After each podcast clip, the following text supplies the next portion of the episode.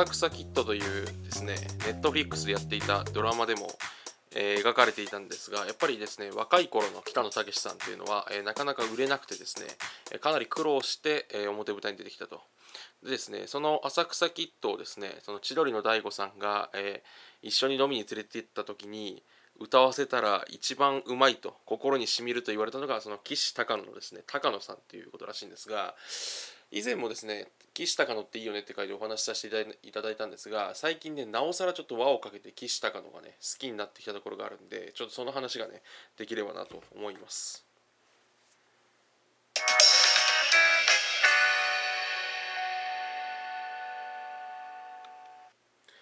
えー、MC がそのこれっていうね今回はですね、えー、岸高野って、えー、やっぱりいいよねという回でお話ししたいんですがこれあの撮らせていただくきっかけはですね私最近あの岸高野のラジオにハマってるんですよね。でもともとあの何でしょう南川さんとかねとスーパーサンスケさんのラジオがめっちゃ好きであのいやでも終わっちゃうから何聞こうかなと思った時にですね岸高野のラジオにちょっと出会いましてでこれがすごい面白いんですよね。で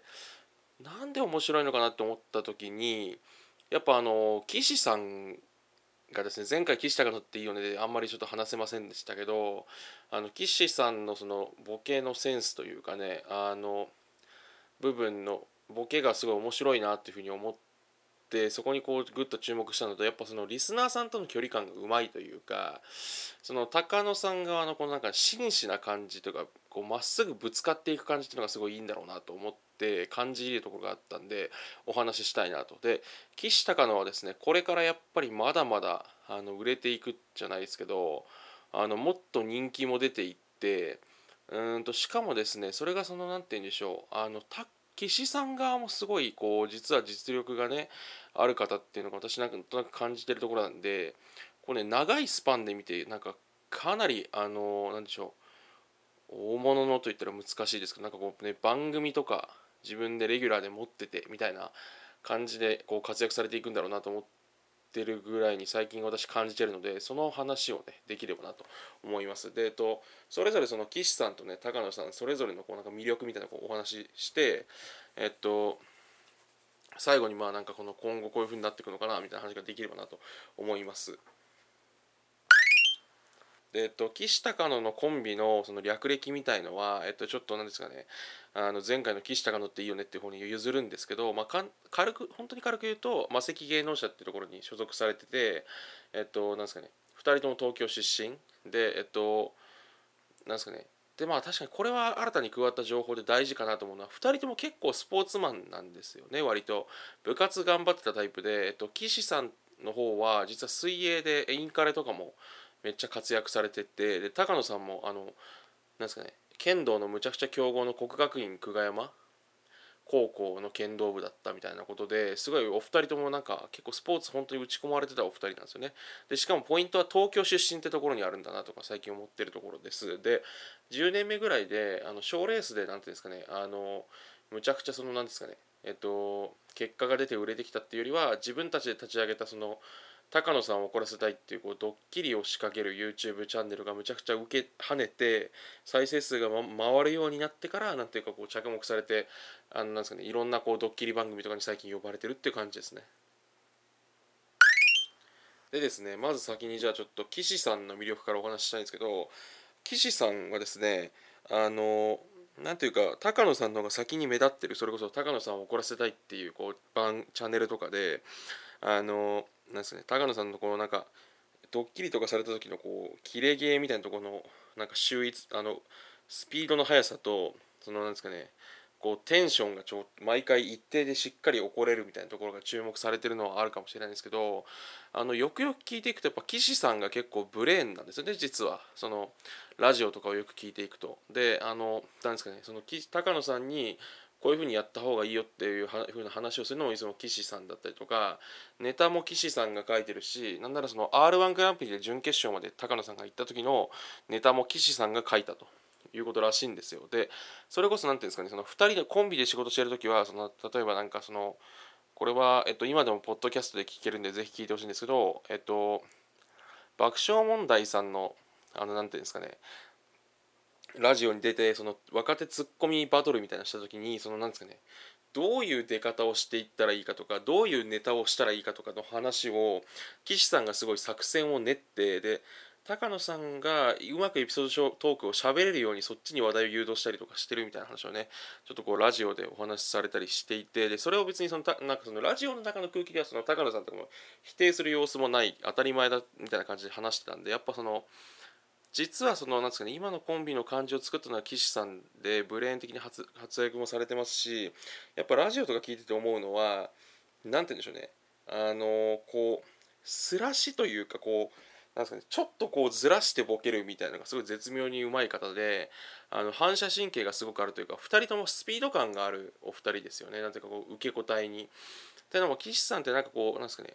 何かこう言われたことに対してちょっと何ていうんですかねずらすというかちょっとこうなんですかねひらっとかわすというか裏を取るみたいなことをこうすなんかしかもひょひょうひょうとこうちなんか細かくすって言うみたいなことかあとは何ですかねその相手の言ったことをなんとかこう悪い方に少し意地悪に解釈してこうなんかあの高野さんのなんですかねそのこう切れ毛みたいなのをうまく引き出していったりとかっていうこうなんか少しずらすのがうまいというかね。だから例えばそのラグビーで例えてしまって恐縮なんですけどラグビーだったらこうなんですよちょっとこうオールブラックスみあアルゼンチン代表みたいにこうまっすぐ相手にぶつかるんじゃなくて相手のこうなんかなんですかねその重心とか体軸から少しずれたところにぶつかるようにしてるみたいなね。それがなんかなんとなくなんですけど分かんないんですけど北野武さんのボケ方に少し似てるとかあとは似たタイプだなと私が個人的に勝手に思うのはあのオードリーの若林さん。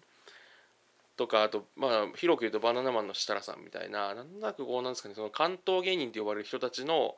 ちょっとこうひょうひょうとずらすみたいなスタンスに近いのかなと思うんですよね。でそれが結構なんかめっちゃ面白いなってのラジオ聞いてて思うんでぜひラジオをおすすめできでなんで聞いてほしいですしなんかこう岸高野が高野さんが先売れた後に岸さんがこうさらにつついていって逆になんかオードリーみたいな感じで逆転してなんなら岸さんがめっちゃ番組出てるみたいな未来もあんのかなと思うところですね。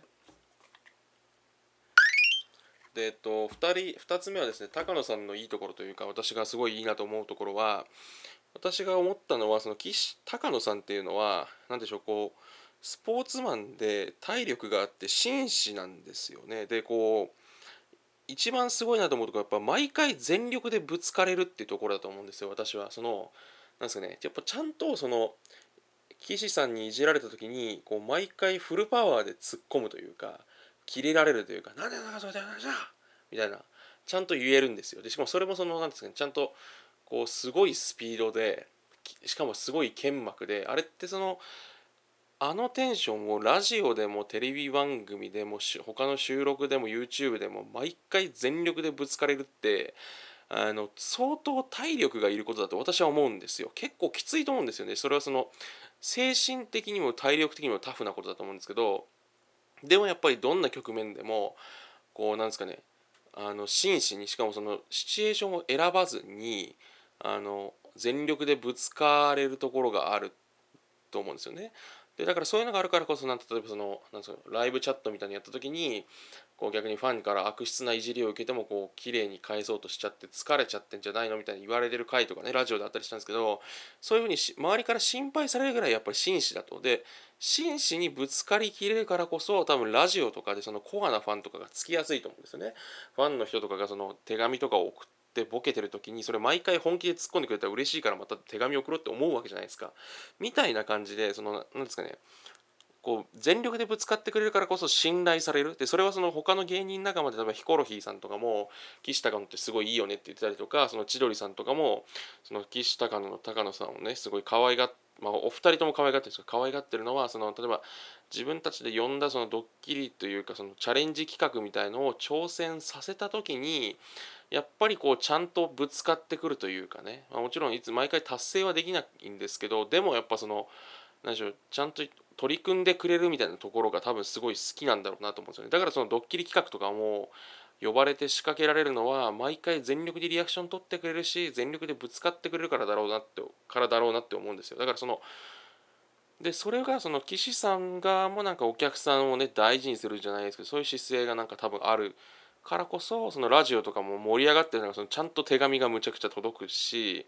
ファンとかもなんかコアなファンがつくついてるよなとで現代ってやっぱコアなファンって結構多分大事なんだろうなと思うところでその実際にじゃあ劇場に足運んでくれるとか、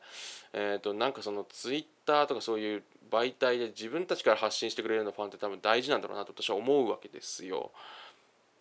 で岸高野さんってそういう熱狂的な濃いファン多いなと思うとでそれどっから来てんだろうと思ってやっぱその岸さんと高野さんが2人ともやっぱそのなんですかねこう体育会仕込みで多分鍛えられてるからこその精神体力面両方のタフさで毎回真摯に全力でぶつかるっていうあの姿勢から来てんだろうなと思うとなんかそのうんなんか運動部スポーツマンっぽい感じがやっぱあるのがなんかいいんだろうなと思ったりするところですね。で最後になんで今後なんですけど多分しばらくはねその岸高野さんってえっとその高野さんのドッキリ企画みたいのがいろんなその水曜日のダウンタウンとかそういう大きい番組に呼ばれて披露してこうわっとだんだん人気を獲得していくって流れはもちろんあると思うんですけどまずラジオがその岸高野の豚ピエロっていうのがめちゃくちゃ今面白くて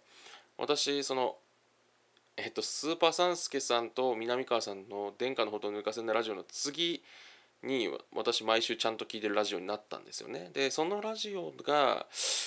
なんかどうもその地上波昇格というかそのもっといい枠でできるようになりそうらしいんですよそのファンの方も多いので。っていうそのラジオの方からとかも多分人気ちゃんと出てくるんだろうしその岸さんがもう少しこうなんですかねなんかアメトークとかもちょろちょろ出だしてそれこそなんかそのプロデューサーの人とかにも結構褒められたりしてるみたいな話が出てきてるところで多分その岸さんも徐々にこうなんか話うまいとかボケうまいみたいな感じで多分人気が出ていくと思うんですよね。っていうのでだんだんこう活躍の場が広がっていってなんかそのテレ朝のなんですかね深夜枠のあの15分番組とかを MC するようになってとかなんかそういう形でどんどん輪がより広がっていく未来が見えるのでうん岸高野さんはこれからやっぱりずっと注目しなきゃいけないだろうしもっと大きいステージに上がっていくんだろうなと思う次第です。えー、なんでねそのぜひラジオめっちゃ面白いんででしかもラジオでそのむちゃくちゃ裏話を話してくれるからこそなんかこう応援しがいがより出てくるというかねその辺もうまいなと思うんでぜひあのピーチ高野さんもね一緒に応援していければなというふうに思います。今回は以上です。明日